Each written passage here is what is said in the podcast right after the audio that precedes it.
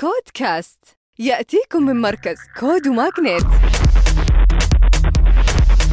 مع طارق الجاسر. وحياكم الله في نشرتنا الأسبوعية. ونبدأها مع آجل المصرية واللي أغلقت جولة استثمارية pre-seed بقيادة Flat6Labs وأيضا سيدرا فينتشرز وبنك مصر ومجموعة مستثمرين ملائكيين. وطبعا آجل منصة التقنية المالية المصرية اللي تركز على حلول الدفع والمرابحة التجارية الإسلامية. وما صرحوا كم أو أفصحوا عن قيمة هذه الصفقة أو الجولة. واكتفوا بالقول إنها من سبعة أرقام بالدولار الأمريكي. أما تلفاز يستحوذ على شركة شيفت المتخصصة في الحملات الإبداعية والتسويقية. ويهدفون من هذا الاستحواذ إلى رفع مستوى الخدمات الإبداعية لإنتاج المحتوى التفاعلي واللي يمثل العلامات التجارية.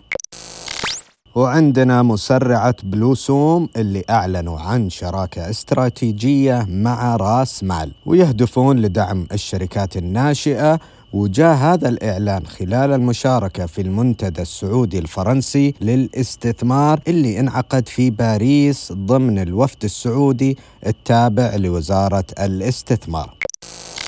ومنصة بونفول السعودية المتخصصة بتوثيق تجربة الحمل ورحلة الأمومة أغلقوا جولتهم الاستثمارية الأولى وانطلقت هذه المنصة في عام 2022 ويركز فكرتها على طباعة مجسمات خماسية الأبعاد بالاعتماد على صور السونار لتوثيق وتخليد ذكريات الحمل بجانب توفير منتجات متنوعة للأمهات.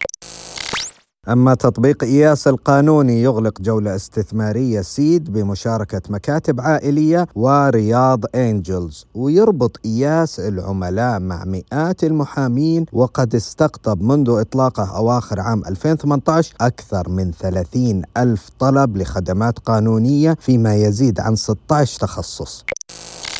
أيضا مجالس للاستثمار تستثمر في ردود app المتخصصة بالخدمات اللوجستية وتمكن منصة ردود أصحاب البضائع من مصانع وتجار نقل بضائعهم برا من خلال ربطهم مع أصحاب الشاحنات. أيضا السعودية للاستثمار الجريء تستثمر 112.5 مليون ريال في صندوق بداية الثاني المدار من شروق بارتنرز ويركز الصندوق على الاستثمار في الشركات الناشئة في مراحلها المبكرة بقطاعات مختلفة. وأخيرا كاريفر تدشن أول ورشة صيانة سيارات سحابية في المملكة العربية السعودية وتهدف الخطوة إلى تحسين الخدمات المقدمة للعملاء وتمكين مزودي الخدمات من إطلاق علامات تجارية افتراضية وتوسيع نطاقها الجغرافي بأقل التكاليف.